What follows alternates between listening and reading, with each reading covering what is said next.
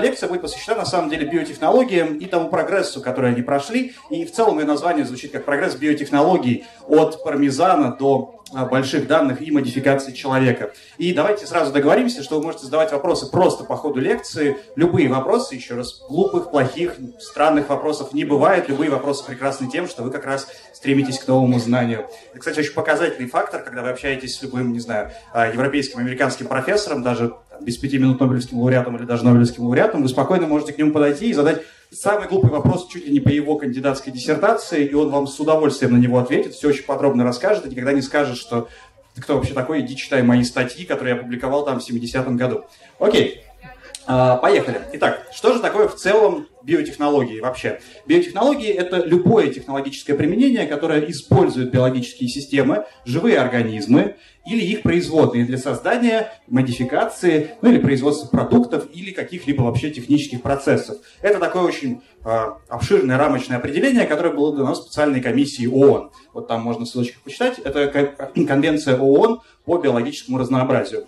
А, ну, собственно, да, биотехнологии человечество использует уже огромное количество времени, просто с самых незапамятных времен. Наверняка все вы знаете байки по производству алкоголя. Но другая замечательная технология, про которую мы сейчас поговорим, это технология производства сыра. Вот слева, допустим, у меня иллюстрация из одного средневекового трактата, фактически там где-то 1400 и 1500 года, уже тогда люди просто даже иллюстрировали процесс производства сыра, соответственно, из молока и так далее.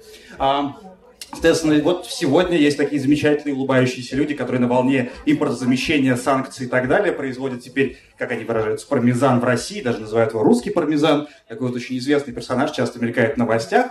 А в чем особенность технологии? Ну, казалось бы, все очень просто. Вы берете сыр, ой, извиняюсь, вы берете молоко, делаете с ним небольшую магию, а после этого, соответственно, там, спустя какое-то время он там, свораживается и так далее, что-то закисает, и из него получается спрессованная масса, которая в итоге становится сыром.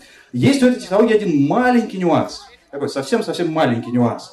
Классическая технология основана на использовании некого а, вещества, которое называется сычужный фермент, и выделяется на самом деле из желудочков молодых бычков. А, Соответственно, вот из такой вот части, соответственно, классическая технология производства таких вот сыров, это вот э, вам нужно забить стадо молодых бычков, сделать экстракт из их желудков, и только после этого вы получите ваш заветный сыр. Это вот настоящий био, эко, э, нейтив, назовите как ее угодно, технология производства. А теперь представьте, что вообще-то вам теперь нужно кормить не одну маленькую деревню, а вы хотите прокормить, допустим, целый город. А вы хотите сделать сыр для целой страны, в конце концов отправить его на экспорт а, из Франции, допустим, в какую-нибудь заснеженную Сибирь. А, вам нужно резко отмасштабировать ваше производство. Вам нужно резко нарастить количество вот этого сычужного фермента. Что для этого можно сделать? Ну, наверное, для этого можно развести гораздо больше бычков, которых можно забивать ради этого сыра. А, но согласитесь, это тоже имеет свои проблемы допустим, окей, в России у нас все хорошо, особенно в вашем прекрасном, замечательном крае, у вас огромные пространства, можно э, скот плодить просто до невозможности, но в какой-нибудь маленькой Франции, где как бы и так все уже поделено, ну, вам просто некуда засунуть еще такое же стадо там на сотню голов. А, плюс иногда внезапно находятся странные люди, которые называют себя экоактивисты, которые говорят, что, слушайте, вообще-то как бы забивать лишнюю сотню бычков ради того, чтобы какой-то гурман а, или там очередной а, поклонник ЗОЖи мог с утра съесть там свой любимый кусочек сыра, это как-то, наверное, странно. А, соответственно, если вы вдруг производите сыра, что же вам делать? Оказывается, можно для этого использовать другую биотехнологию. Для этого можно использовать другую молекулярную биотехнологию. Значит, еще раз, биотехнология это очень широкий пласт, вот начиная там, от производства сыра, вина и так далее. Но я в своем рассказе сосредоточусь на том, что называется молекулярная биотехнология. Это то, что возникло приблизительно в середине 20 века. Это огромное количество разнообразных методов, про некоторые из которых я постараюсь сейчас рассказать. А, вот есть такой замечательный календарь, а, или в каком смысле таймлайн происхождения молекулярных биотехнологий, опубликованный на сайте биомолекулы, нарисованный Ольгой Пташник. Я всячески рекомендую туда зайти зайти и почитать, там замечательные совершенно статьи. Итак, значит, э, что же можно сделать?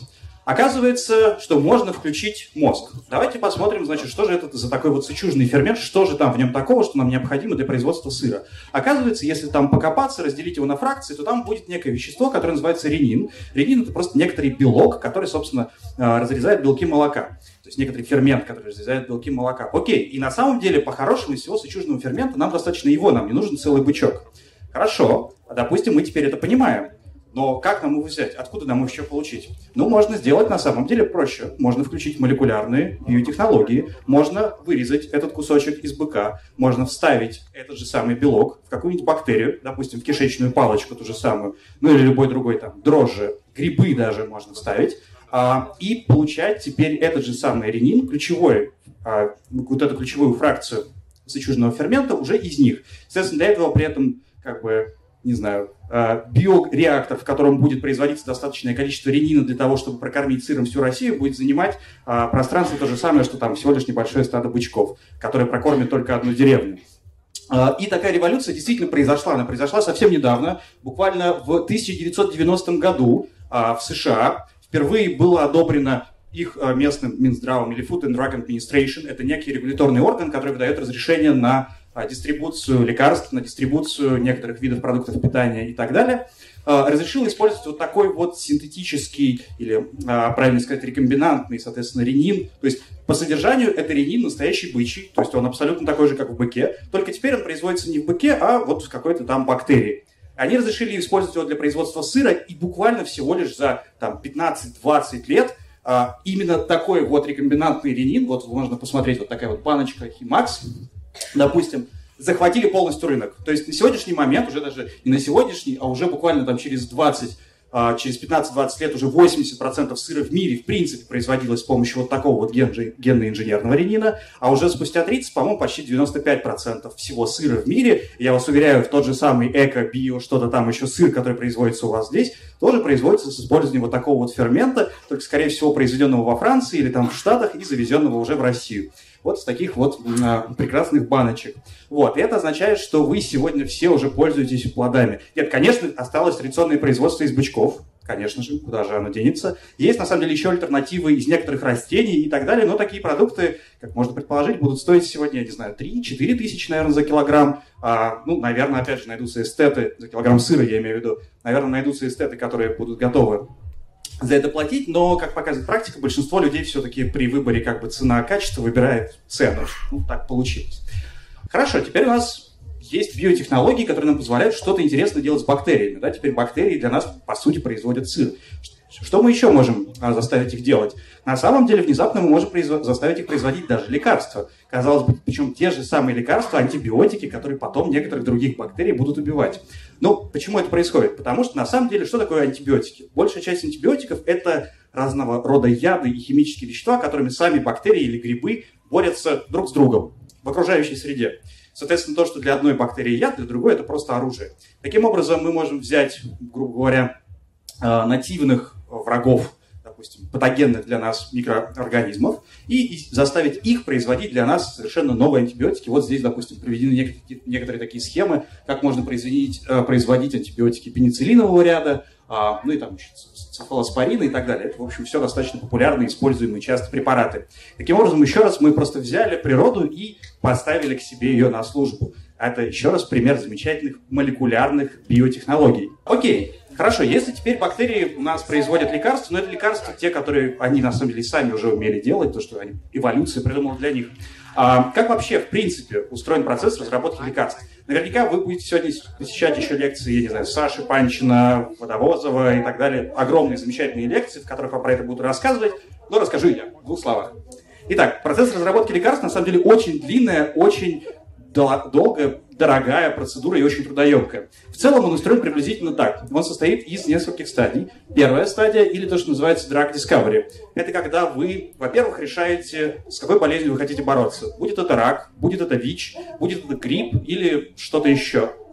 А, во-вторых, вы начинаете перебирать различные вещества, которые потенциально потом могут стать лекарством. Вы берете большие библиотеки, ну, чаще всего это начинается с того, что что стоит у меня на полке, давайте я все налью, проверю, будет оно работать или нет. А если своей полки не хватает, зайду к товарищу. Если у товарища не хватает, вы идете в специальную фармкомпанию, которая производит тысячи, сотни тысяч, миллиарды этих молекул, покупаете и проверяете их всех. Соответственно, то просто их перепроверить на этой стадии, какой из веществ потенциально будет работать, давать хоть какой-то эффект, уже очень дорого. Потому что это каждый раз нужно поставить эксперимент, это люди, это время, это реактивы, это все безумно дорого. Но, тем не менее, будем считать, что вы очень удачливый исследователь, вам супер повезло, просто там, не знаю, один из тысячи король мира, и вы нашли какую-то молекулу или там несколько молекул, которые потенциально могут работать. Вы видите, что вот там вот в чашке Петри в вашей лаборатории они дают какой-то эффект. А, тут вы, конечно, бежите и публикуете в СМИ новость «Ученые победили рак», «Ученые победили ВИЧ». А, именно так, на самом деле, происходит большая часть времени.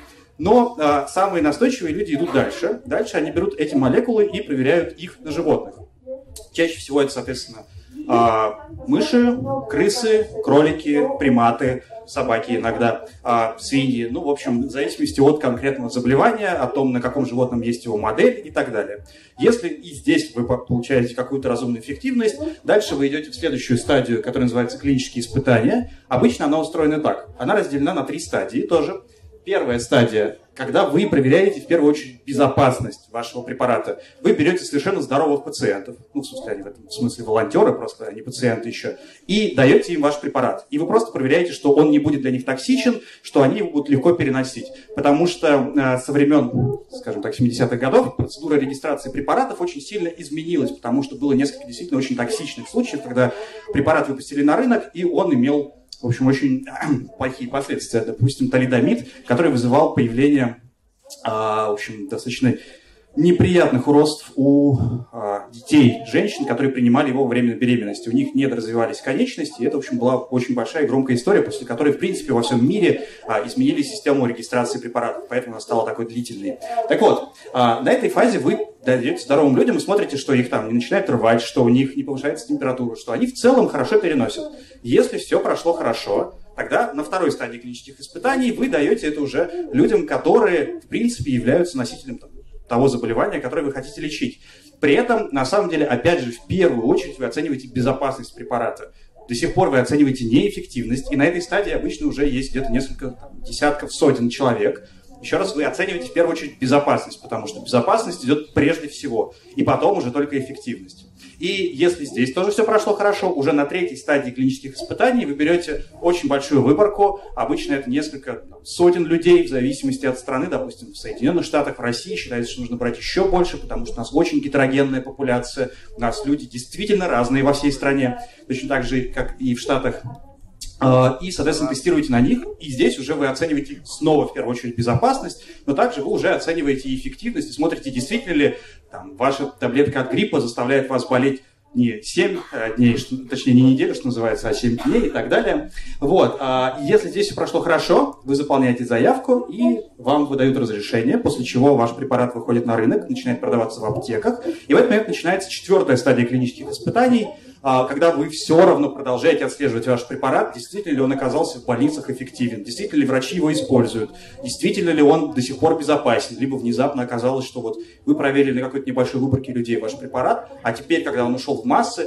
оказалось, что есть другие группы людей, для которых он токсичен, и поэтому его нужно отозвать. Это все очень длительный, дорогой процесс, и вот если так прикинуть, сегодня считается, что стоимость разработки вот с нуля вот от начала, от того момента, когда вы начинаете ковыряться в лаборатории и заканчивая выходом препаратом на рынок, ну, уже перевалило за несколько миллиардов долларов.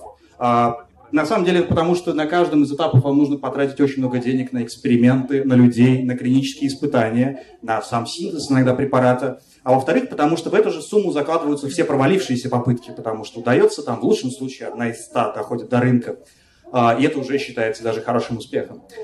Окей, значит, э, при этом, конечно, такая общая идеализированная схема, которую все так очень любят, это то, что называется доказательная медицина, про которую сейчас, если вы читаете интернет, все постоянно пишут и говорят, а вот ваши клинические испытания были, там, у вас был не double blind, не двойные слепые испытания, и у вас здесь какая-то выборка маленькая. Но на самом деле всегда нужно быть очень аккуратными, когда мы про это говорим, потому что это идеализированная схема для скажем так, обычных препаратов. Допустим, для препаратов, которые снижают температуру, там, а-ля какой-нибудь ибупрофена, который обычный нестероидный противовоспалительный препарат. А, но если, допустим, вы испытываете препарат, который должен облегчать жизнь а, онкобольных, которые особенно находятся уже на каких-то поздних стадиях заболевания, это будет банально неэтично давать им некую пустышку. А, соответственно, такие испытания проводятся уже открытыми, когда пациент знает, что он принимает. Либо же, в принципе, допустим, вы пытаетесь вылечить заболевание, носителями которого является несколько тысяч человек во всем мире. Такие заболевания есть, они называются орфанные заболевания. И, в общем-то, это их, э, при том, что каждым болеет очень мало людей, в целом суммарно носителей таких заболеваний огромное количество. Вот. И там схемы испытаний, конечно, очень сильно меняются в зависимости от типа заболевания. Окей, идем дальше. А, значит, как этот процесс, опять же, помогают оптимизировать современные молекулярные биотехнологии? Как они позволяют его сделать быстрее, дешевле, эффективнее? Ну, первое, что здесь можно сделать, это, как обычно, выкинуть людей куда-нибудь подальше. А, значит, почему? Потому что люди, это на самом деле безумно дорого. А, это раз. Во-вторых, ну, потому что нужно платить зарплаты, страховые, отпускаем давать, там, страховки, а, не знаю, там, подарки какие-нибудь, корпоративы устраивать. Это все, на самом деле, безумно дорого. Поэтому гораздо проще все повесить на роботов.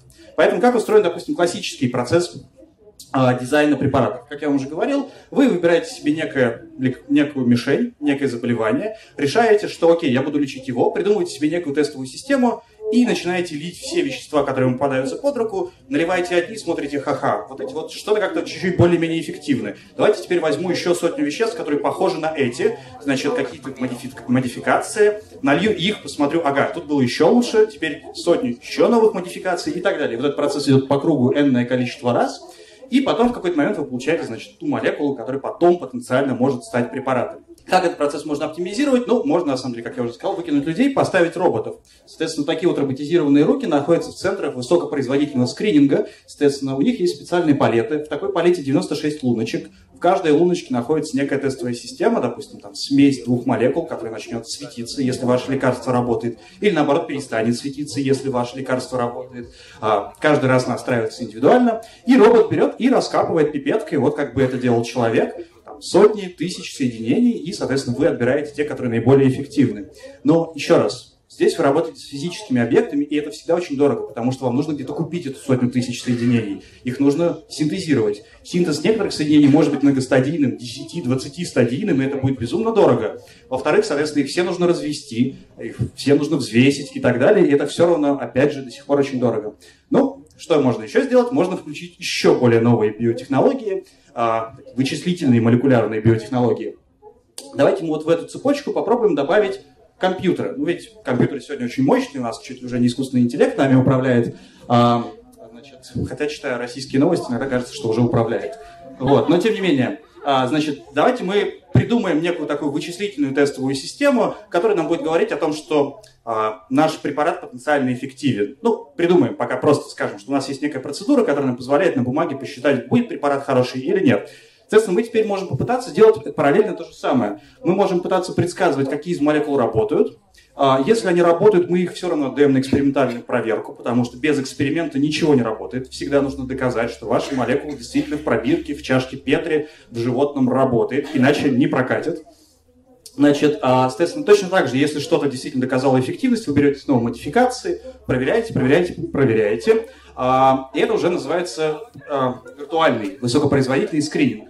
Соответственно, как это работает? Допустим, сегодня можно зайти, общем, это совершенно открытые базы данных, вы сами можете в них зайти и посмотреть. Вот такая база данных Цинк-15, а, в которой содержатся все доступные на сегодняшний момент молекулы, которые потенциально потом могут стать лекарствами. В ней сейчас уже находится 230 миллионов соединений, которые можно вот прям взять и купить. Вот прямо сейчас можно на сайте нажать кнопку а, и заказать ваше соединение. Выглядит это приблизительно вот так. А, ну, в общем, здесь приведены просто структурные формулы всех этих веществ. Это просто такая конфетная лавка гигантская. Вы открываете эту страницу, и у вас миллиарды соединений, начиная от каких-нибудь производных кокаина и заканчивая, ну, чем хотите, в общем заканчивая обычным аспирином. А, все это может потенциально стать каким-то новым препаратом, который будет что-то лечить. А, при этом, еще раз, это 230 миллионов того, что можете купить прямо сейчас, прямо здесь, а всего у них в базе соединений 750 миллионов, которые там, ну, соответственно, на заказ, как-то там с еще отдельными модификациями и так далее, для вас могут синтезировать и вам могут поставить. Еще раз, 750 миллионов молекул, которые потенциально могут стать лекарствами. Даже с учетом, я не знаю, если зайдете в российскую аптеку, там, наверное, и так все заставлено, вы могли обратить внимание, да, то есть все полки уставлены лекарствами, особенно гомеопатическими. Вот, и казалось бы, зачем вообще делать новые лекарства? Кстати, а зачем делать новые лекарства? Привыкают к антибиотикам. А, привыкают к антибиотикам. Ну, скорее устойчивость, вот как тут подсказывает. То есть бактерии действительно становятся устойчивыми к тем антибиотикам, которые мы применяем. Так, еще были варианты? Это правильно, тоже хороший поинт в том плане, что действительно, несмотря на то, что наша медицина так сильно развита, опять же, тех же самых орфанных заболеваний, редких, огромное количество, которые мы до сих пор не можем лечить. Ну, просто потому что, опять же, их очень мало, таких пациентов, и ради них просто ни одна фармкомпания не будет стараться, ну, просто потому что это неэффективно. А, а еще какие-нибудь варианты, зачем нужны новые лекарства?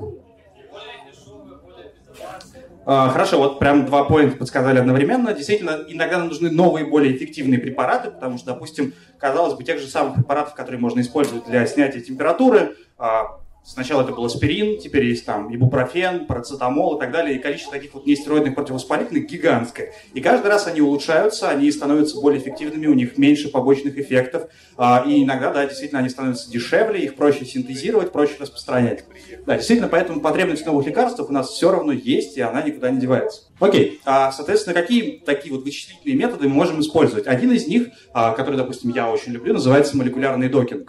В чем идея? Значит, давайте мы возьмем структуру нашей мишени. Значит, еще раз мы говорим про реальную биологию, а не гомеопатию. Это означает, что все наши мишени имеют, они состоят из атомов. Соответственно, они имеют реальную пространственную структуру, потому что все атомы в пространстве как-то расположены.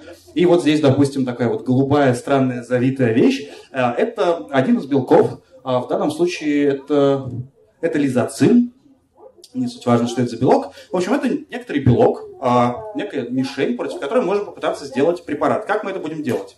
У нас есть структура. Опять же, она находится в совершенно публично открытом доступном банке данных.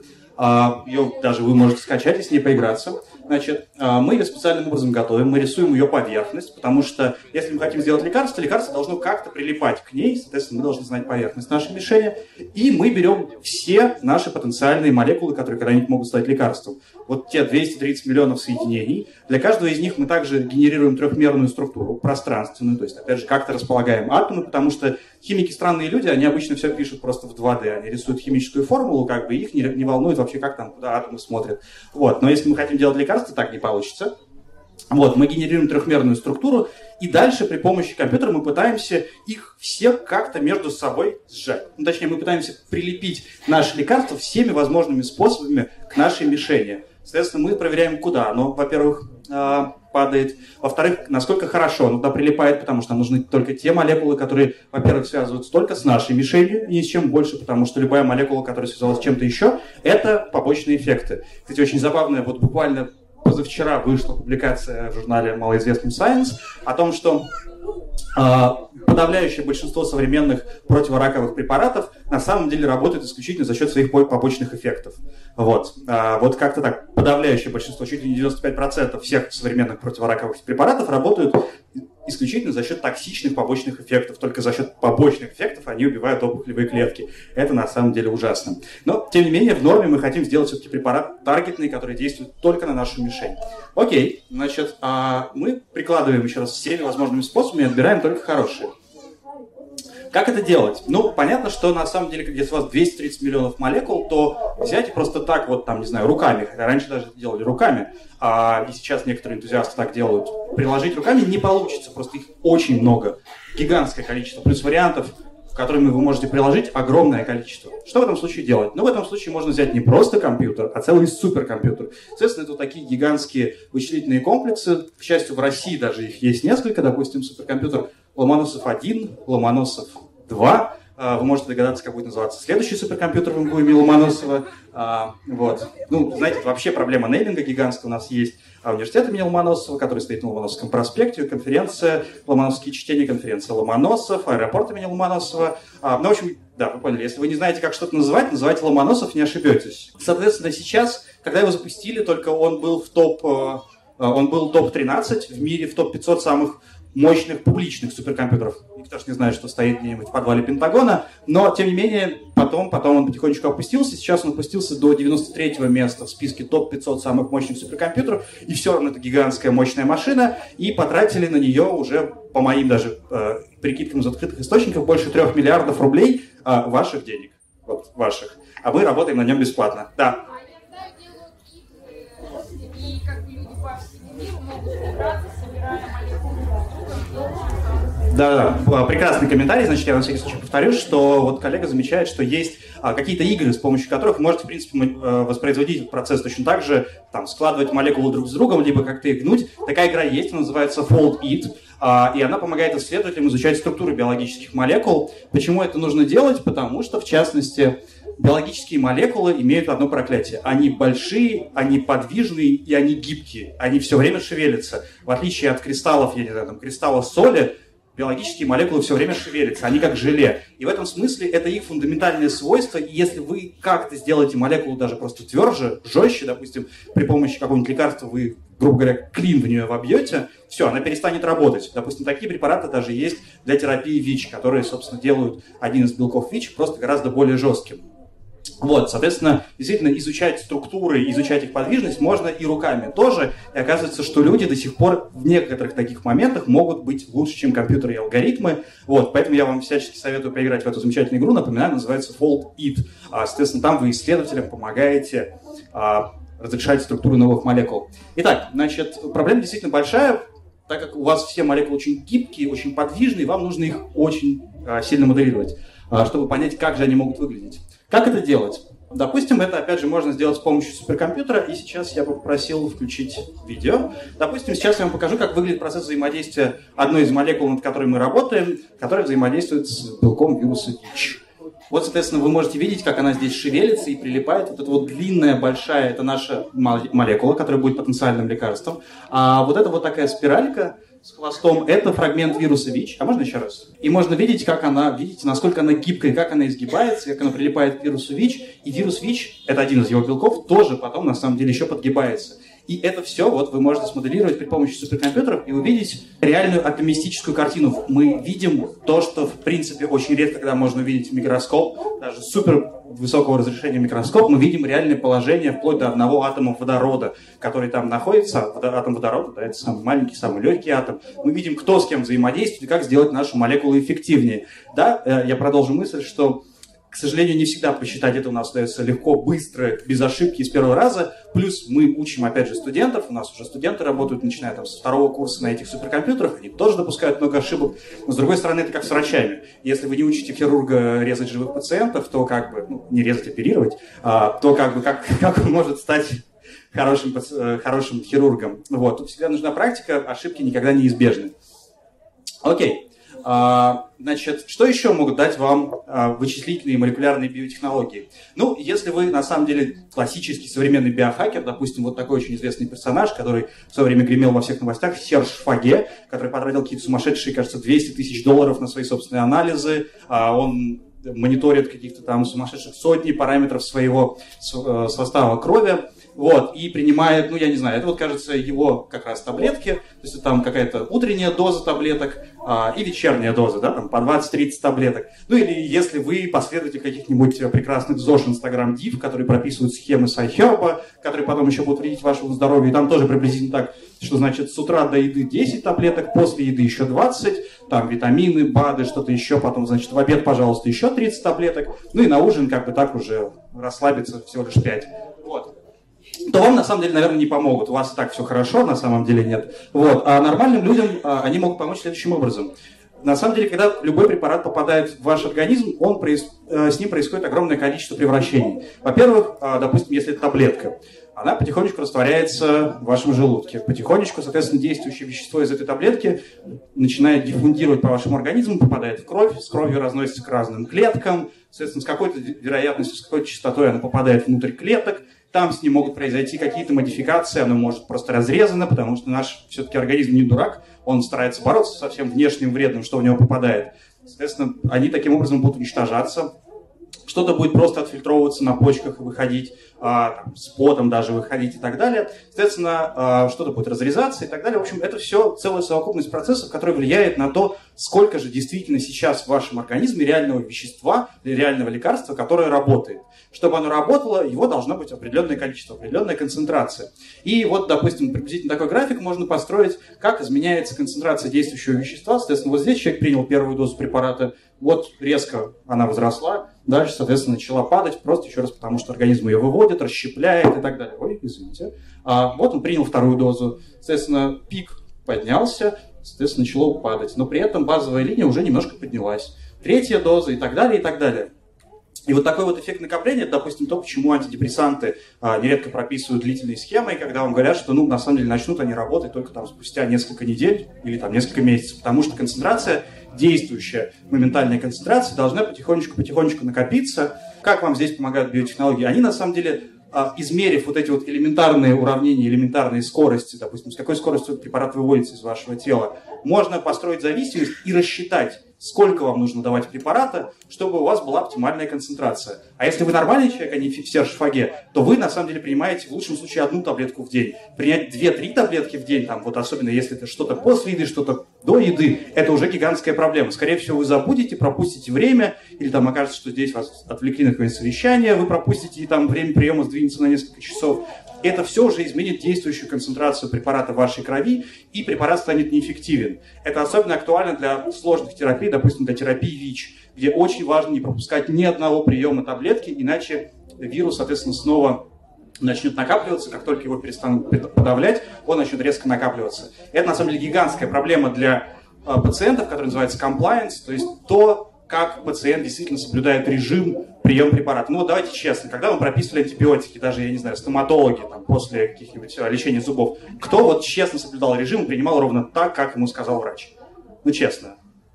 Хорошо, а кто нарушал? Сознательно или несознательно? Ну вот, вот. А теперь еще раз, да, это даже какие-нибудь банальные антибиотики. А, еще, а вот для таких случаев, как онкотерапия, там, терапия ВИЧ, это реально может быть фатально.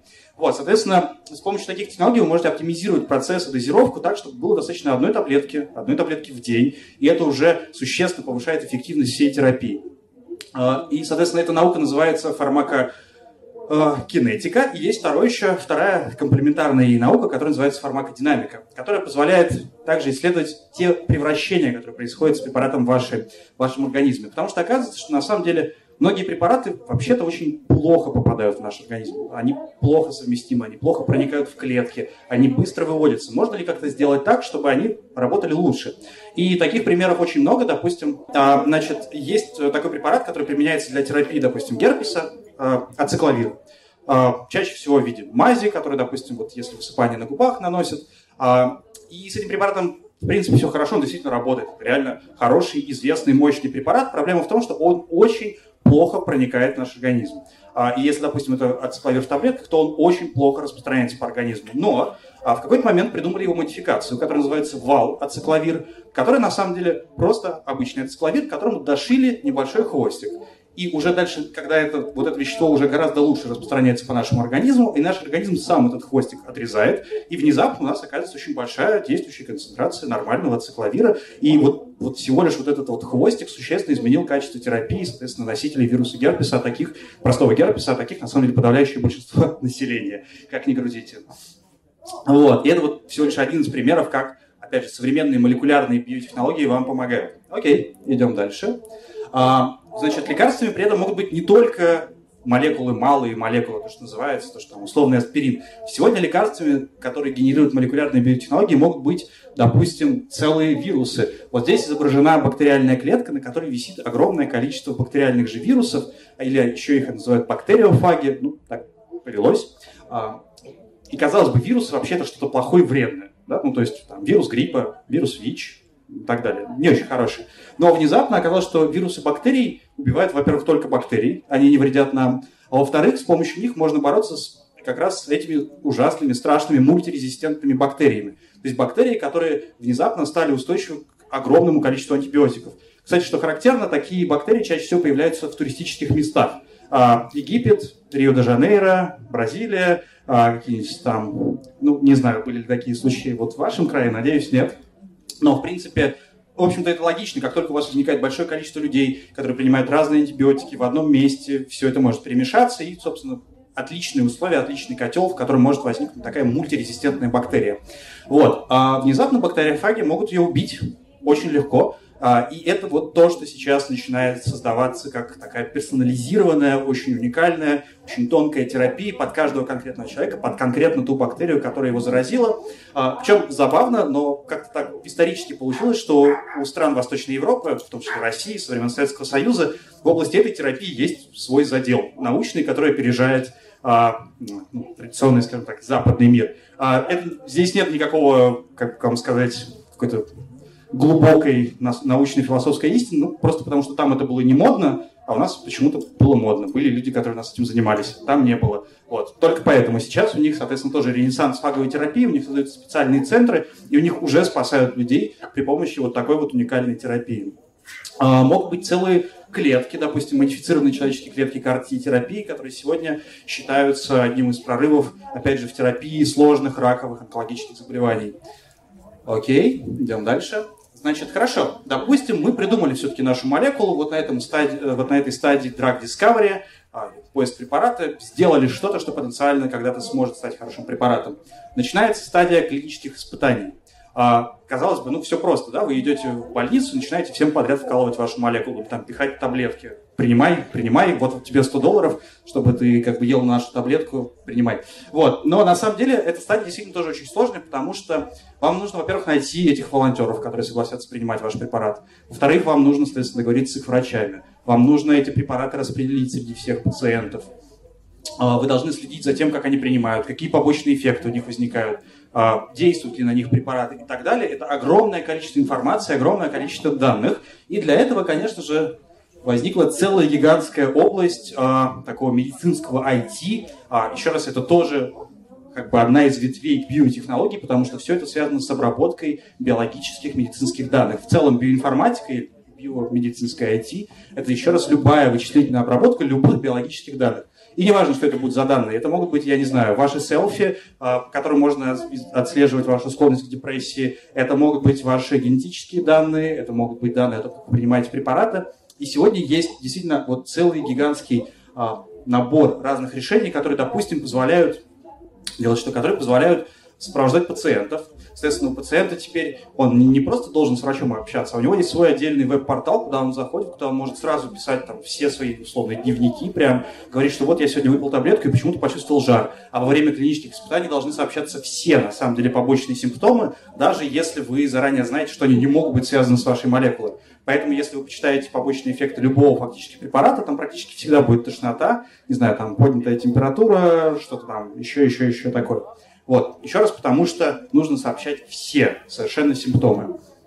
А, есть, соответственно, а, вот. И в таком режиме, значит, пациент вам все сообщает. Там же вы можете выкладывать для него материалы образовательные, потому что, на самом деле, особенно если это, допустим, онкологический пациент, и это какой-то очень болезненный препарат, а такое тоже может происходить, потому что мы всегда оцениваем баланс польза, вред. Если оказывается, что для пациента даже очень болезненная процедура, ну как хирургия, да, согласитесь, мало приятного, а, значит, при этом оказывает большую пользу, то, в общем, пациента нужно как-то поддержать, а, как-то там ему лучше рассказать о том, что у него за состояние, что за заболевание, какие у него шансы, как в целом в мире себя чувствует пациенты с этим заболеванием. И внезапно все это можно очень удобно делать через такие а, пациентские IT-сервисы, вплоть до того, что недавно провели первые полностью виртуальные клинические испытания – они не виртуальные в том смысле, что их нарисовали, да, хотя а, иногда есть такое ощущение, что рисуют, особенно, опять же, почему-то с российскими препаратами. Но, а, значит, это выглядело следующим образом.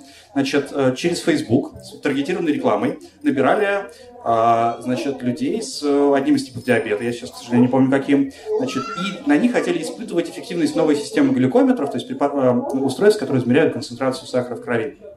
Значит, их таргетированную рекламу через Facebook направили, они заполняли там отдельную формочку, значит, после чего им по почте прислали эти устройства со всеми нужными там полосками, инструкциями и так далее. У них был вот такой же свой пациентский портал, на который они заходили и вбивали все данные, показания и так далее. Более того, на самом деле, устройство само отправляло все данные в интернет, так что, в принципе, от пациента вообще ничего не требовалось. Нужно было просто носить на себе это устройство, и все было хорошо. После чего им устройство разрешили оставить, а у компании, которая проводила эти клинические испытания, все, соответственно, данные сохранились, так еще раз устройство отправляли все в интернет.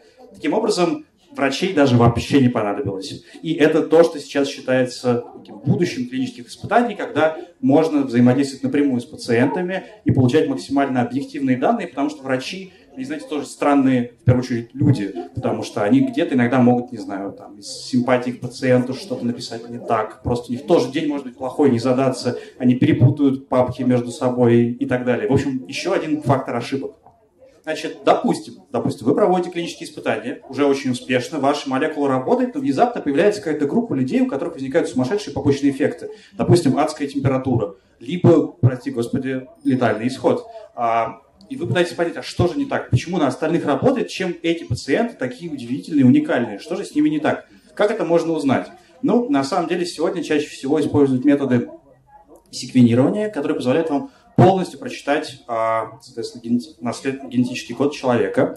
А вы читаете, соответственно, его геном, геном его опухоли, который может сильно отличаться от, на самом деле, генома самого человека, и пытаетесь понять, что же там такого удивительного, какие отдельные буквы отличаются. И эти технологии у нас появились совсем не так давно. Вот первый проект генома человека был закончен в 2001 году, драфт генома человека, когда был расшифрован и собран первый человеческий геном. На самом деле, неправда, он до сих пор не до конца собран. Он собран где-то на 99 99 с копейками процентов, но не до конца. У нас до сих пор есть сложные куски в нас самих, которые мы не можем прочитать. Это совершенно удивительно. Значит, после того, как мы прочитали нескольких таких пациентов, можем сравнить, чем же они отличаются в одном конкретном месте. Допустим, ну не знаю, я вот занимаюсь э, кровью в том числе. Э, допустим, у нас есть такой белок, который называется тромбин. Э, просто даже по названию вы можете судить, что тромб, тромбин, это, в общем, ключевой белок каскада свертывания крови. Э, давайте мы сравним вот тромбин у нескольких пациентов. А мы, допустим, делаем с вами препарат, который должен работать как антикоагулянт. Соответственно, он должен предотвращать свертывание крови. Это нужно, допустим, при операциях. А, значит, мы можем сравнить в одном месте последовательности генетические наших пациентов и выяснить, что у них будут отличаться буквы. Еще раз в норме у нас ДНК буквы А, Т, Г и С, или это химические вещества аденин, тимин, гуанин, цитозин, и вот они внезапно различаются. У одного пациента буква А, у другого пациента буква Г, у третьего пациента буква Т. А что это может значить?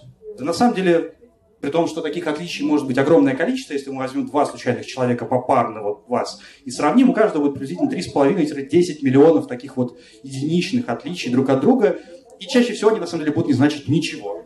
Просто они находятся в той части нашей ДНК, которая ничего не делает. Ну или мы пока не знаем, что она делает. Либо же они на самом деле будут ничего не делать, потому что наш генетический код, что называется, вырожденный. Это означает, что одну и ту же аминокислоту у нас кодируют несколько возможных вариантов сочетаний нуклеотидов. И поэтому, если мы одну букву поменяем, в итоге в белке окажется все равно то же самое, что там исходно должно было быть.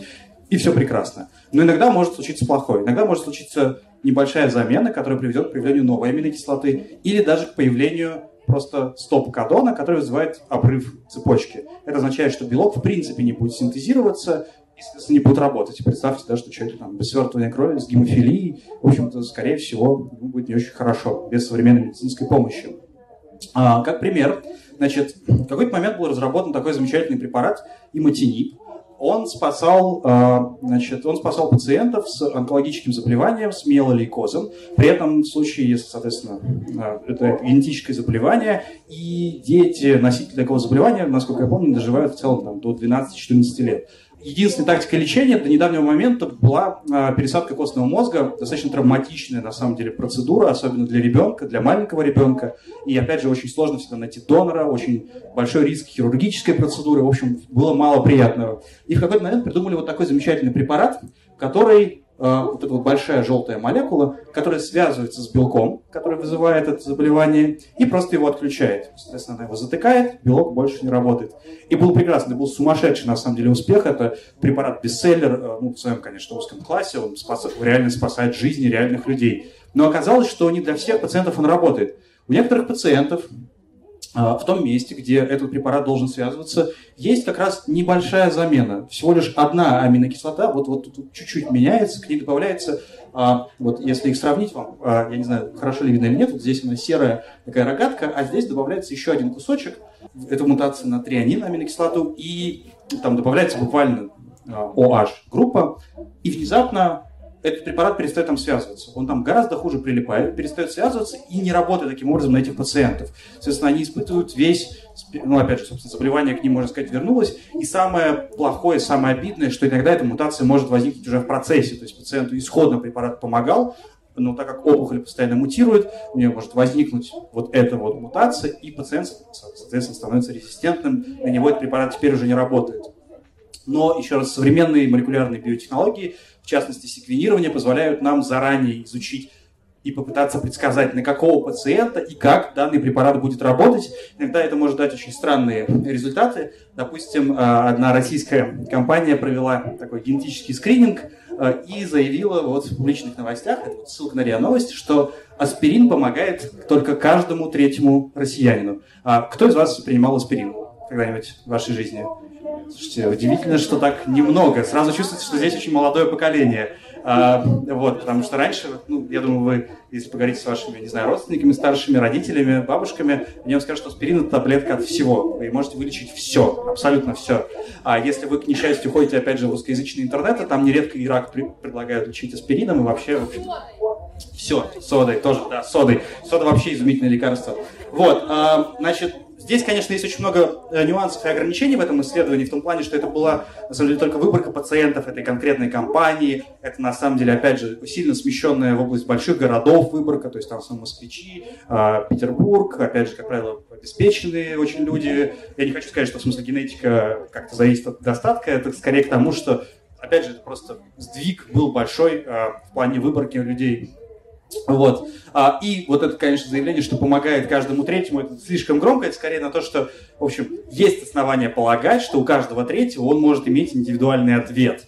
То есть, соответственно, аспирин будет либо хуже связываться, либо нужно увеличить дозу, либо, наоборот, уменьшить дозу, ну, в общем, как-то ее модифицировать. Но в целом, действительно, приблизительно, ну, как бы порядок явления приблизительно такой, если мы посмотрим на самые популярные препараты, а, допустим, одобренные, опять же, FDA в Штатах, просто потому что у них статистика всегда лучше, а, выясняется, что там, если мы возьмем там, топ 5 или там, 10 препаратов, которые чаще всего применяются, приблизительно у каждого знаю, шестого американца будет индивидуальный ответ. Еще раз, это не то, что препарат не работает, это означает, что ему может потребоваться большая доза, либо реже доза. В общем, нужно как-то индивидуально под него корректировать данный препарат. А, и это в целом, на самом деле, это теперь уже не фантастика, это реалии. Сегодня в современных клиниках это уже делают, в том числе даже в российских клиниках. Соответственно, есть уже накопленные базы данных о том, как разные модификации в нашем геноме влияют на взаимодействие с разными, в первую очередь, наиболее клинически значимыми препаратами. Соответственно, ваш врач может как бы потихонечку-потихонечку уже как-то это дело модифицировать. А, к сожалению или к счастью, что произошло? А, значит, когда мы стали вот это все понимать, мы стали понимать про индивидуальный ответ, мы начали накапливать огромное количество данных, ну, потому что мы хотим понять все про все препараты и, соответственно, давать людям лучшую, более качественную медицину. А, допустим, вот есть такой замечательный банк данных PDB или Protein Data Bank. А, здесь снова ученые вам врут, потому что он уже давно-давно не протеин или белок, а в этом банке данных находится структура уже всех возможных биомолекул, ДНК, РНК, белки, малые молекулы, а, токсины, все, что хотите. А, кстати, на всякий случай советую, если вы на него зайдете, там есть такая замечательная рубрика, называется Molecule of the Month или молекула месяца с научно-популярными рассказами на тему, собственно, структур биомолекул, особенно там, наиболее значимых, допустим, антитела, а, какие-нибудь репликазы, что-нибудь еще. А, вот, значит, очень советую. Там написано замечательным, простым, понятным языком, тем более простым английским, это всегда полезно почитать на английском языке.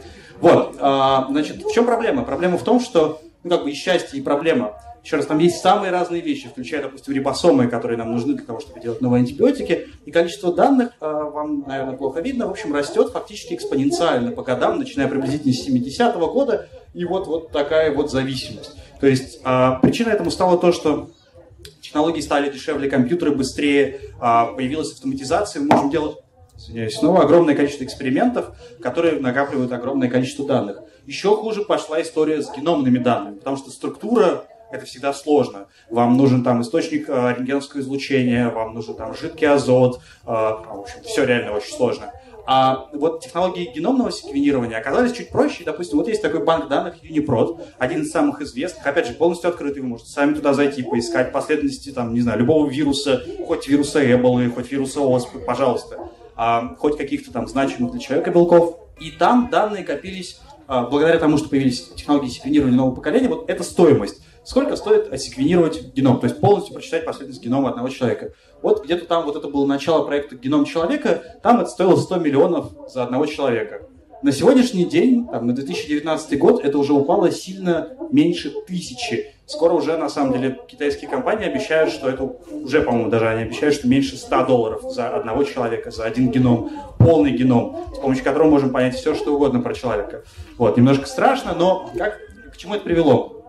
Вот, соответственно, то, как раз э, рос, э, росла масса наших последовательностей в этом банке. Вот, значит, там раньше у нас не было ничего, они росли, росли, росли, и в какой-то момент это просто реально стала экспоненциальная зависимость, а потом произошел обрыв практически в два раза.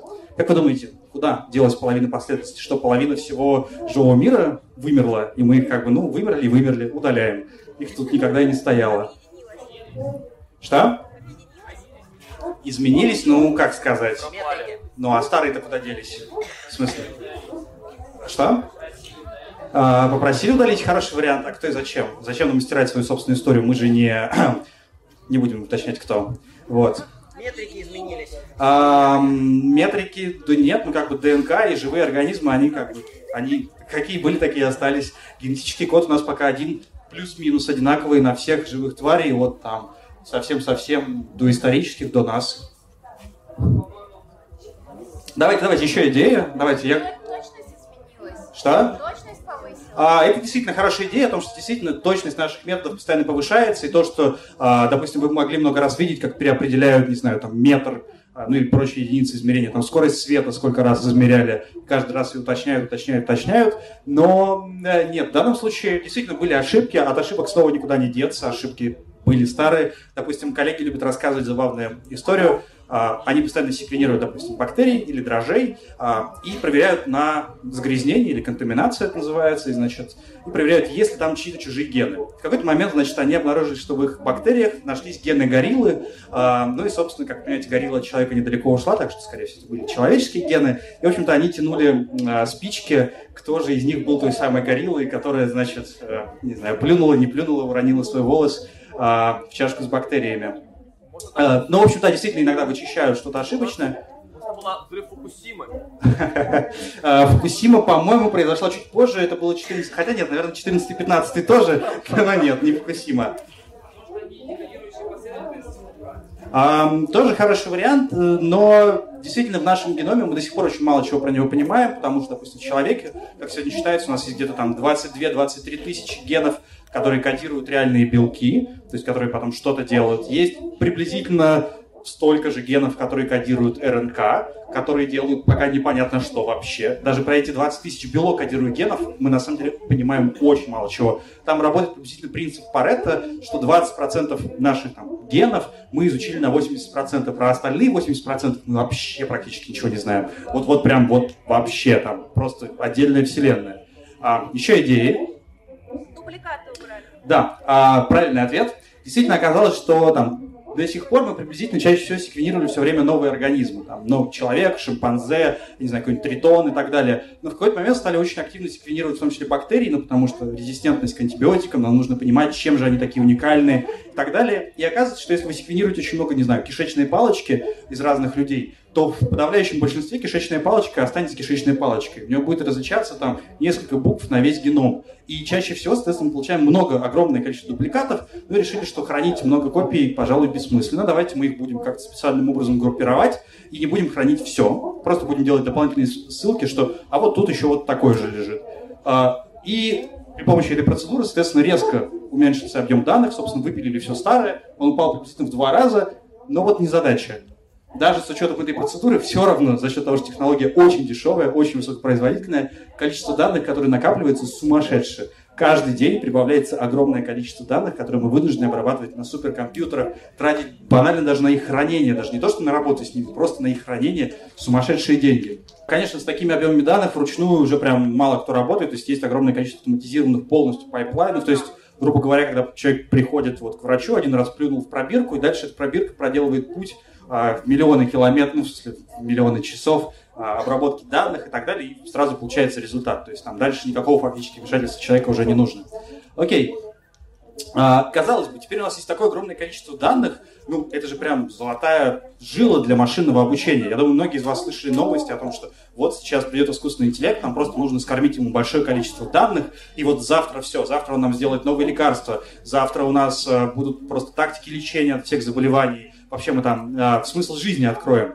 А, но внезапно оказывается, что компания IBM со своим топовым проектом IBM Watson, в который они влили безумные деньги и в research, собственно, в сами исследования, и в маркетинг, они внедрили его в несколько клиник, а, внезапно провалился, они его закрыли. Это произошло после того, как были опубликованы а, отчеты о том, что тактики лечения, которые назначал IBM Watson, были а, иногда устаревшими, а иногда даже опасными для пациентов, а, собственно, которым он их и назначал. Вот. И это, конечно, всех поставило в легкий, а, скажем так, шок, потому что, ну как же, это же IBM. Ну, в смысле, если IBM не смог влить туда такое количество денег, как же кто-то другой сможет?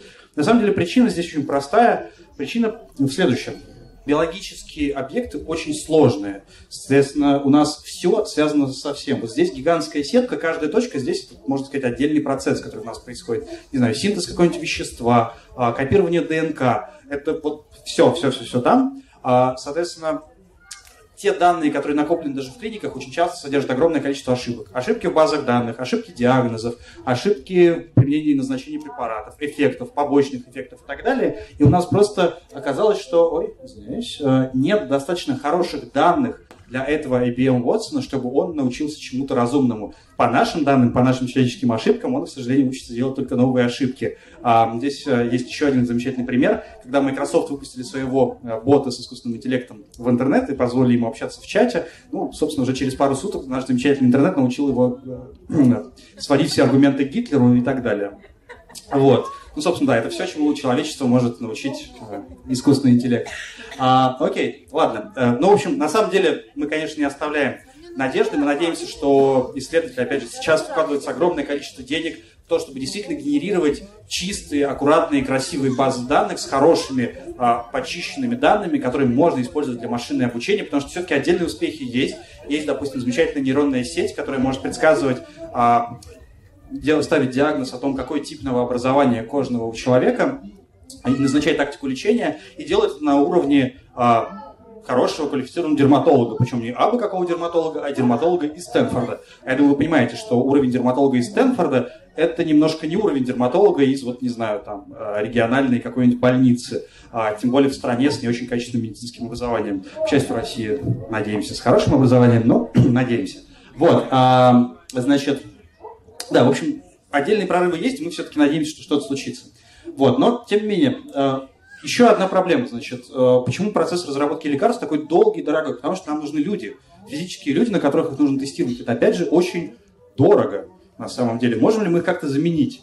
А, такие попытки тоже делаются. Допустим, есть такая технология, которая называется орган на чипе. Вы берете такой специальный чип, сделанный, ну, допустим, из стекла. В нем прорезаны небольшие каналы а в эти каналы вы засеваете клетки, допустим, человеческие. Допустим, если вы делаете лекарство, которое должно влиять на сосуды, это будут клетки, выстилающие сосуды. Либо там клетки, выстилающие легкое. Причем вы можете их туда прям слоями добавлять, как, так как очень многие ткани у нас это именно слои разного типа клеток. А в эти емкости вы добавляете нужные им вещества, допустим, организовываете ток жидкости, как у нас происходит в сосудах, а, либо там емкость для добавления препарата, либо каких-то нужных для них веществ.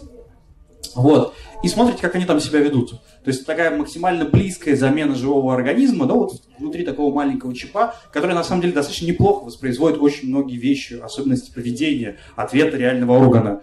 А, и многие на самом деле надеются, что эти технологии позволят сильно ускорить а, процесс а, разработки и тестирования препаратов, но опять же есть одно но, про которое я уже немножко заикнулся который состоит в том, что, еще раз, в наших биологических системах все связано со всем. В этой гигантской сети все влияет на все. Есть миллиарды обходных путей. И если вы бьете в какую-то одну точку, сигнал, который там проходит, какая-то цепочка превращения, может пройти еще сотни разных путей вокруг, и ваш препарат ни на что не повлияет. Или наоборот, вы пытаетесь ударить в одну точку, а на самом деле эффект скажется где-то еще. И это на самом деле гигантская проблема, и просто чтобы понять масштаб, а есть такой человек Крейг Вентер, который пытался сделать минимальную бактерию с искусственным геномом.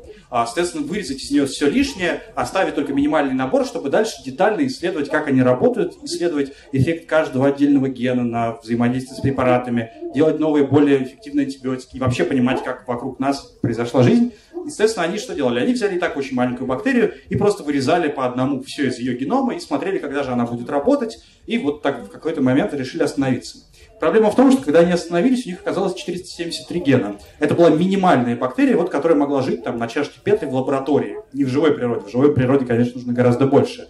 Но даже из этих 473 генов 149, то есть считайте треть, были с неизвестной функцией. То есть исследователи не понимают, зачем они нужны этой бактерии, при этом без этих 150 генов бактерия не живет. Вот никак, даже в лаборатории, даже в чашке Петри, не говоря уже про природу. Еще раз, вот, и это всего лишь бактерия, это даже не там живой эукариотический организм, как мы, как растение. А какая-то маленькая несчастная бактерия, и мы даже про нее до сих пор не понимаем, как же она работает. И как вы прикажете делать против них тогда препараты, антибиотики, как их убивать, когда мы про них до сих пор ничего не понимаем. Вот. Это скорее замечание к тому, что действительно биологические системы очень сложные, и когда люди призывают, давайте мы откажемся от тестирования лабораторных животных, давайте мы спасем этих там мышек, обезьянок, кроликов, а, давайте мы будем тестировать при помощи нейронных сетей. Нет, так не работает. Ну, ближайших минимум сотни-две лет так не будет работать, потому что мы до сих пор не понимаем, как устроены эти сложные биологические системы, и предсказать все побочные эффекты, многие из которых мы даже банально не знаем и не представляем себе, невозможно. Вот, поэтому, ну, вот, к сожалению, так. Если мы хотим иметь новые препараты, мы должны их тестировать на живых организмах. Окей, а, значит, что еще есть из того пула удивительных молекулярных биотехнологий, которые нас сегодня ждут, которые мы ждем, возможно? А, ну, конечно же, это генная инженерия, про которую все очень много говорят, про которую каждый второй день выходят новости. А, значит, что нам позволяет делать генная инженерия? Она позволяет нам носить новые гены, ну или удалять старые гены, допустим, для продукции новых белков или веществ. Как я уже говорил, допустим, мы хотим научить бактерию синтезировать не просто, чтобы она жила, а, допустим, синтезировала нужный нам антибиотик, нужное нам вещество, а, либо там вот да, то же самое ренин. А, что еще можно делать? Можно отключать лишние гены для повышения продукции. Допустим, очень часто вот с такими же бактериями, которые производят ренин, что делают? Из них вырезают все лишнее, потому что зачем им там расти эффективно? Да, им нужно вырасти все лишь до какого-то количества, после этого они будут дальше производить только нужное вещество. Либо там, зачем им генная устойчивость к антибиотикам при производстве того же самого ренина? Не нужны, вырезаем. Это все дополнительные затраты энергии. Вот. Ну и, конечно же, самое главное, пожалуй, что мы сегодня ждем от генной инженерии, это лекарства. Потому что многие заболевания имеют генетическую природу, в том смысле, что они вызваны там, мутациями, изменениями, особенностями нашей ДНК, допустим, а, и хочется в них что-то подкрутить. В связи с этим, конечно, вспоминаю чаще всего вот этого человека. Это тот замечательный китайский ученый, который а, заявил, что он модифицировал два человеческих эмбриона, которые в итоге, из которых родились две замечательные девочки в Китае, причем мутация, которую он в них внес специально, должна была дать им устойчивость к ВИЧ, так называемая мутация CCR а, в рецепторе CCR5, дельта-32.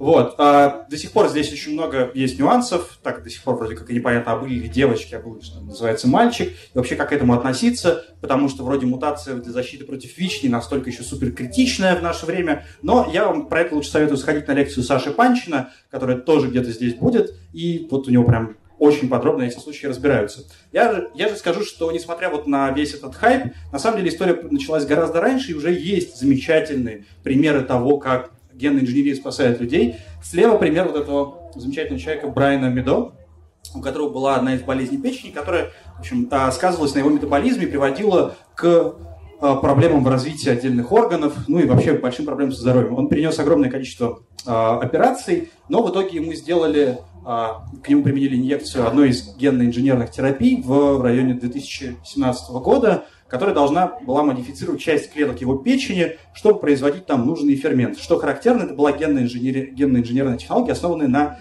вирусах. Соответственно, при помощи вирусов, потому что вирусы — это биологические объекты, которые исходно учились встраиваться, там, проникать в клетки, встраивать что-то в геном. Ему вставили здоровый ген, и состояние пациента существенно улучшилось. Еще один пример, такой вот э, немецкий мальчик по имени Хасан, у которого была э, болезнь, которая приводила к тому, что, опять же, из-за мутации его кожа очень сильно повреждалась и чуть что мгновенно просто разваливалась, отваливалась. Фактически это болезнь, при которой пациент живет с перманентной травмой кожи, фактически без кожи почти. А, соответственно, что сделали? У него взяли набор клеток, их генетически модифицировали с помощью ретровирусного вектора. Ретровирусы – это на самом деле родственники внезапно того же самого вируса ВИЧ. Все вирусы относятся к одному классу. Вирус ВИЧ, опять же, это вирус, который научился встраиваться в геном, поэтому его родственников можно использовать для того, чтобы встроить что-то в геном человека. И эти модифицированные клетки пересадили обратно, и у него теперь начал, а, начал формироваться уже нормальный, здоровый покров. Потихонечку-потихонечку он заменил ему фактически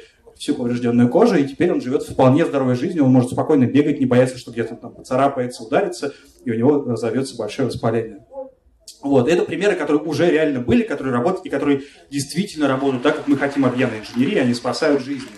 А, но, тем не менее, у нас есть свой китайский ученый а, Денис Ребриков, а, сотрудник РНИМУ имени Пирогова, или того, что называется второй мед, а, недавно, в общем так, громко выступил и заявил, в том числе издательству Nature, о том, что он готов тоже сделать генно-инженерных эмбрионов в России а, при помощи технологии CRISPR-Cas, которая, кстати, что говоря, э, была в какой-то момент считается иммунитетом бактерий против тех же вирусов, которые мы позаимствовали. Но за этим я вас опять же отправляю к Александру Панчину. Вот. А, и он заявил, что он готов сделать генно-инженерных людей в России. И вот буквально неделю, наверное, назад появилась новость о том, что у него нашлось два добровольца, это пара, а, у которых у обоих мутация в гене, который может привести к развитию глухоты. Соответственно, они боятся, что у них, собственно, у них уже родился один ребенок э, с глухотой, и они хотят, чтобы этого не произошло со следующим ребенком, и они готовы стать, э, соответственно, волонтерами в таких клинических испытаниях, и сейчас он ждет получения одобрения от Минздрава. Э, и, в общем, мы, на самом деле, держим, конечно, скрещенные пальцы, ну, в смысле, держим пальцы за, в общем, надеемся, что у Дениса все получится, потому что действительно будет прорыв для российской науки. Вот, а, но окей, если мы до сих пор не можем модифицировать человека, потому что ну, действительно там все очень сложно, мы себе плохо понимаем, как это работает, а кого же мы можем модифицировать? Ну, на самом деле, можем модифицировать тех же самых бактерий и вообще все вокруг. Если мы посмотрим, то окажется, что вот согласно а, данным американского, ну, условно, Минагра, да, Министерства агропромышленности, на 2018 год 92% кукурузы в США, давайте будем откровенны, и в мире тоже, генетически модифицированная, 94% сои и 94% хлопка. Даже вот так внезапно. То есть, на самом деле, все основные промышленные культуры на сегодняшний день в мире уже генетически модифицированы. Мы с ними, на самом деле, уже живем несколько десятилетий, это нужно просто принять как факт. Мы с ними живем, мы их едим, потому что кукуруза модифицированная, это же не просто кукуруза, которую вы, не знаю, там вот, а, вареную едите, да? а это сиропы, это там, вещества, которые из нее добываются, добавляются дальше в пищу, сахара какие-то и так далее. На самом деле, это продукты жизни, это генетические кукурузы везде, и вы с ними сталкиваетесь постоянно, и мы прекрасно себя чувствуем. Вот, окей.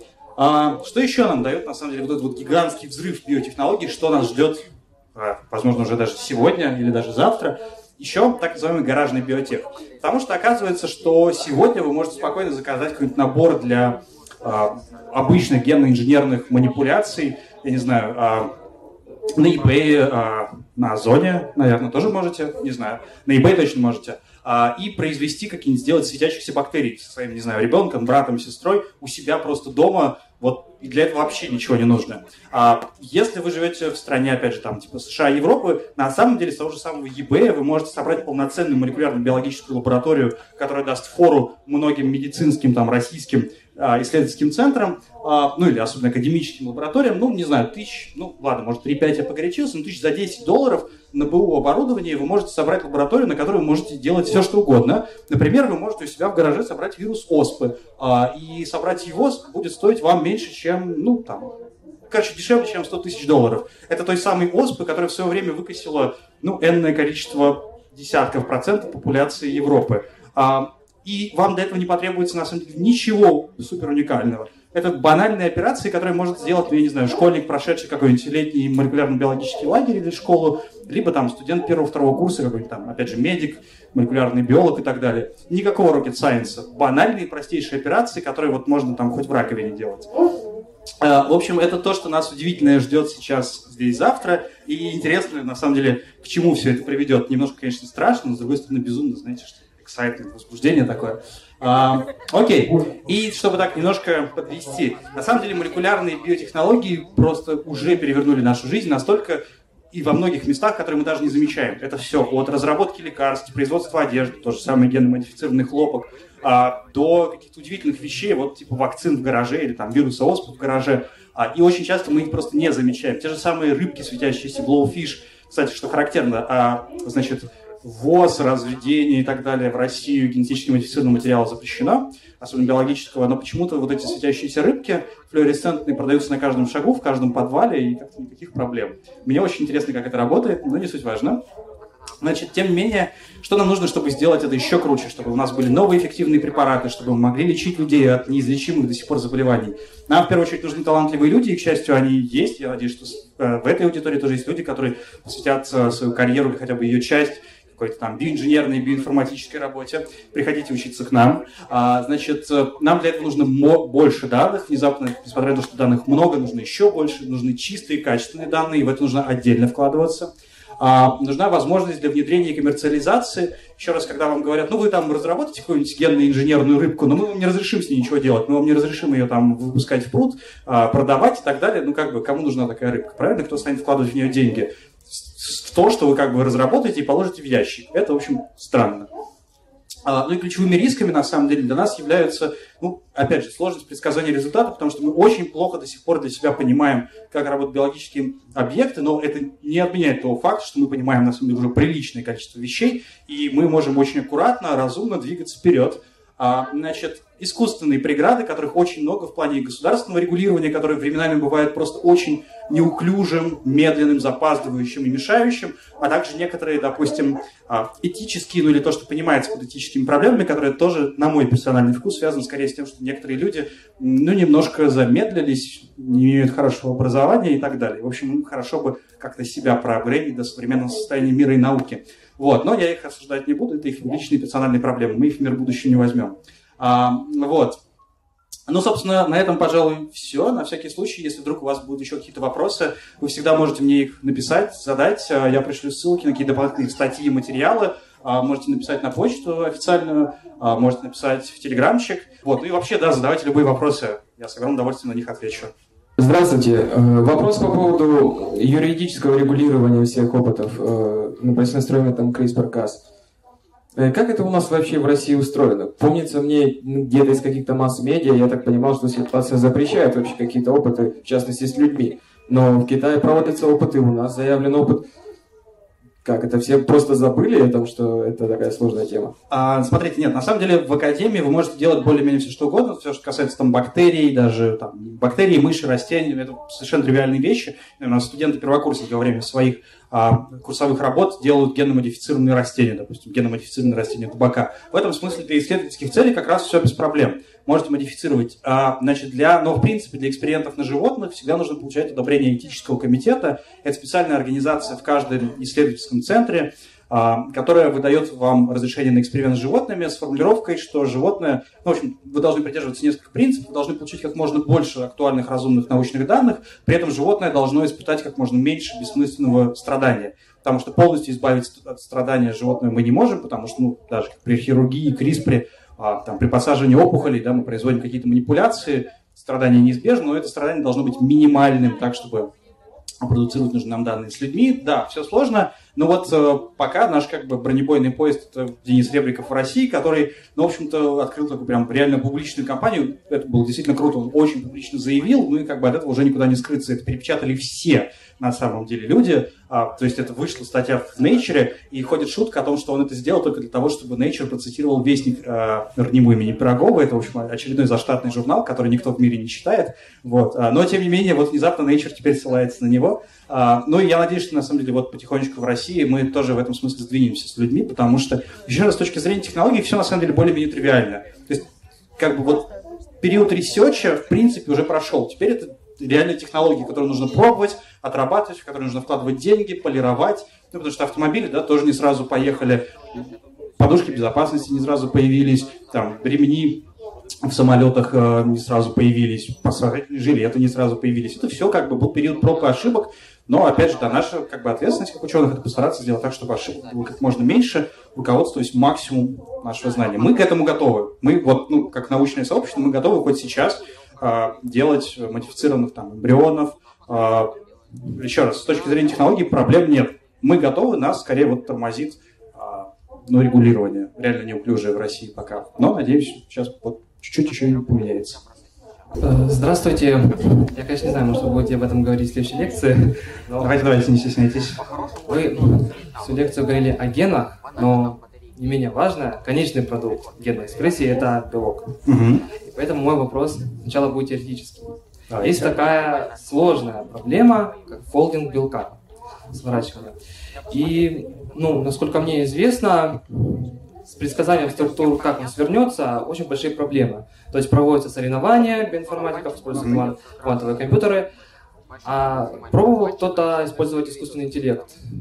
Угу. Для этого. Действительно очень хороший вопрос, потому что действительно, как я уже говорил, биологические молекулы очень сложно устроены, у них очень сложные пространственные структуры, а их понимание нам необходимо для того, чтобы делать те же самые новые, более эффективные препараты. На самом деле здесь ответ очень хитрый, потому что а, большую часть, ну точнее, на сегодняшний момент там и так уже известны структуры огромного количества биологических молекул, а тех, которые неизвестны, очень многие достаточно легко смоделировать. Поэтому для большей части вот реально клинически значимых мишеней структуры на самом деле уже есть. Значит, про в целом наше миропонимание действительно предсказать очень сложно. Действительно используют в том числе методы машинного обучения а, для попытки предсказать. И самая громкая попытка была вот от Гугла недавно, которые, значит, выступили в соревновании как раз, где разные вычислительные алгоритмы соревнуются. И Google выступил супер круто. Во всех новостях написали, что вот Google изобрел искусственный интеллект, который нам сейчас скажет про все белки. На самом деле там есть огромное количество нюансов, это не очень правда. И действительно до сих пор есть очень сложные случаи, особенно связанные с белками, которые а, претерпевают большие структурные перестройки, а таких тоже очень много. Но в целом я бы не сказал, что здесь прям какие-то остались непреодолимые барьеры. То есть это опять же все просто скорее с точки зрения того, что у нас уже есть все нужные инструменты, у нас есть нужные подходы. Вопрос в том, что э, ну, когда-то приходится затратить просто чуть больше сил. Вот с помощью новых последних методов, допустим, а, за которые совсем недавно дали Нобелевскую премию, CRIO-EM, а, CRIO-EM микроскопии, с помощью нее расшифровано огромное количество сложных больших молекул, которые раньше были проблемой. Так что, как бы, этого, опять же, уже скорее ну, технические нюансы, там, глобальных научных проблем здесь у нас уже тоже не осталось.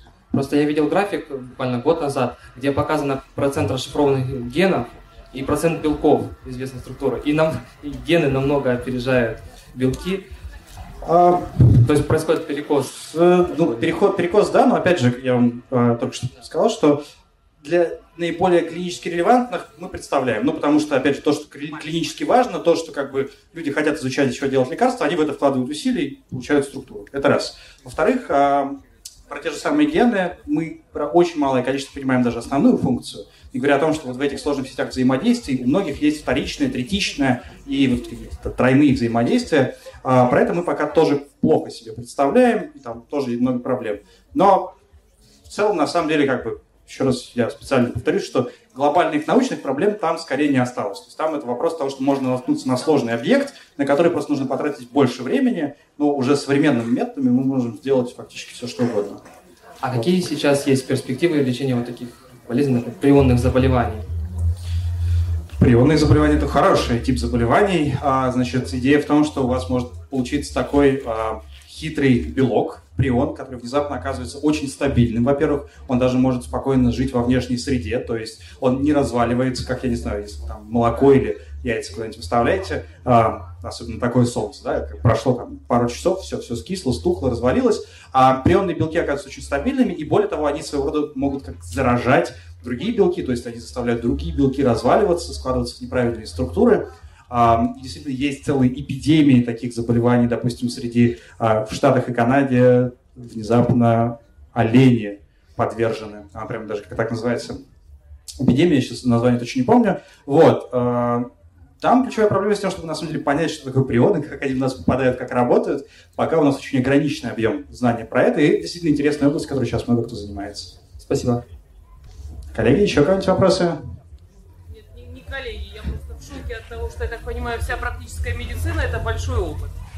Конечно. Прием таблеток – это реальный опыт. Ну, да. Да, то есть наука ради науки пока идет. Ну, ну нет. Мы все ну... принимаем препараты, помогаем науке, но не себе. Мы не знаем, что с нами будет. А, но если вы это как бы прям вот так формулируете, это не лишено правды. Действительно, каждый раз, каждый новый пациент – это каждый новый уникальный черный ящик, который может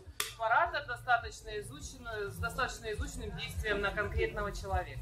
Ну, Слушайте, смотрите, смотрите, вот есть аспирин. Патент на аспирин, по-моему, 1800 типа 880 или вот где-то вот в этих годах он там был открыт. Ну, то есть приблизительно вот когда там в России политический строй менялся глобально, да, люди изобрели аспирин. То есть мы уже 150 лет пьем этот аспирин, а долгое время его пили как препарат там для против головной боли, да, противовоспалительный препарат для понижения температуры. Сегодня в большинстве стран в основной основное назначение аспирина как антикоагулянт, который, соответственно, назначают в том числе для терапии ишемических заболеваний, ну, после инсультов и так далее, для того, чтобы у пациентов не образовывались тромбы. Еще раз. Это тот самый аспирин, который 150 лет все пили как бы как жаропонижающее средство, сегодня назначается как антикоагулянт.